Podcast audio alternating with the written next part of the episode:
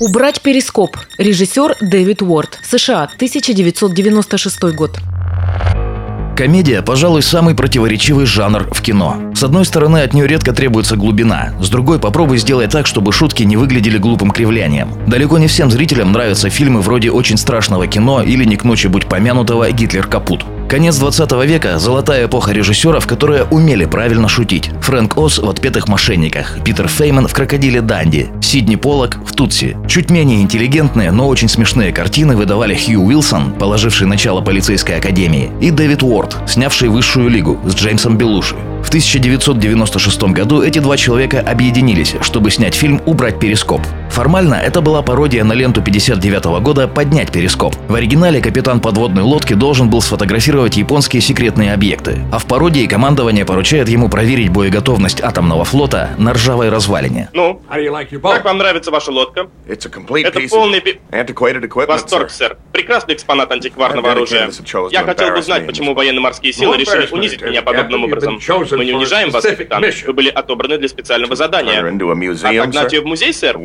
Заботливые руки коррозии? Капитану-хулигану с подмоченной репутацией предстоит прорваться на подводной лодке времен Второй мировой войны к укрепленной морской базе и взорвать корабли-мишени. И все это с помощью экипажа примерно такого же качества.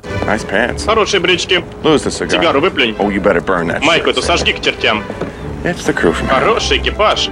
Никакой глубины сюжета, не считая прописных истин, ноль спецэффектов и полное отсутствие постановочных гэгов. Смех рождается так же, как в жизни, если общаются люди с чувством юмора. Капитан, например, жжет напалмом практически в каждом диалоге. С моей точки зрения, фильм можно смело крутить в качестве рекламного ролика профессиональной армии. С таким командиром чего бы и не послужить. Адмирал Грэм вызывает вас по радио, сэр. Спасибо. Соединяю, сэр. Радио работает как часы. Китайские. Доджер.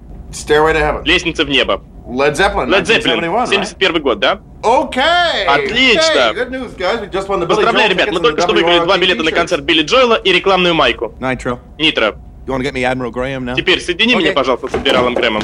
Учитывая все это, лично для меня было большим удивлением узнать, что критики оценили ленту чрезвычайно низко. На сайте Rotten Tomatoes, который собирает критические отзывы, он получил всего 12%. Честно сказать, придирки экспертов на фоне блестящих диалогов выглядят странновато. То заимствованные из других фильмов кадры им не нравятся, то технические киноляпы, то шутки им плоские. Ну да, зато очень страшное кино, снятое всего 4 года спустя, получило 43%. Где, спрашивается, логика? Впрочем, у американцев же не было Павла Санаева. Именно в его переводе оценили фильм российские зрители. По правде говоря, его текст местами довольно далек от оригинала, зато совершенно точно передает хулиганскую атмосферу подлодки. Дублированный перевод не идет ни в какое сравнение. Что в этих банках чечевица?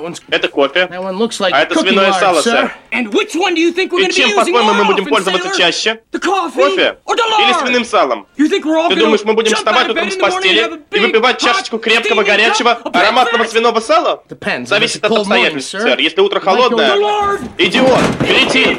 Необходимо отметить, что этот переводчик Павел Санаев – внук великого советского актера Всеволода Санаева, сын прекрасной актрисы Елены Санаевой и пасынок Орлана Быкова. Ему было у кого поучиться. Ну а что касается антикварной лодки, то лейтенант-командующий Том Додж как в воду глядел. Ее все-таки отогнали в заботливые руки коррозии. Сегодня субмарина USS Помпанито, исполнившая роль лодки Стингрей, демонстрируется в Музее морского флота в Сан-Франциско.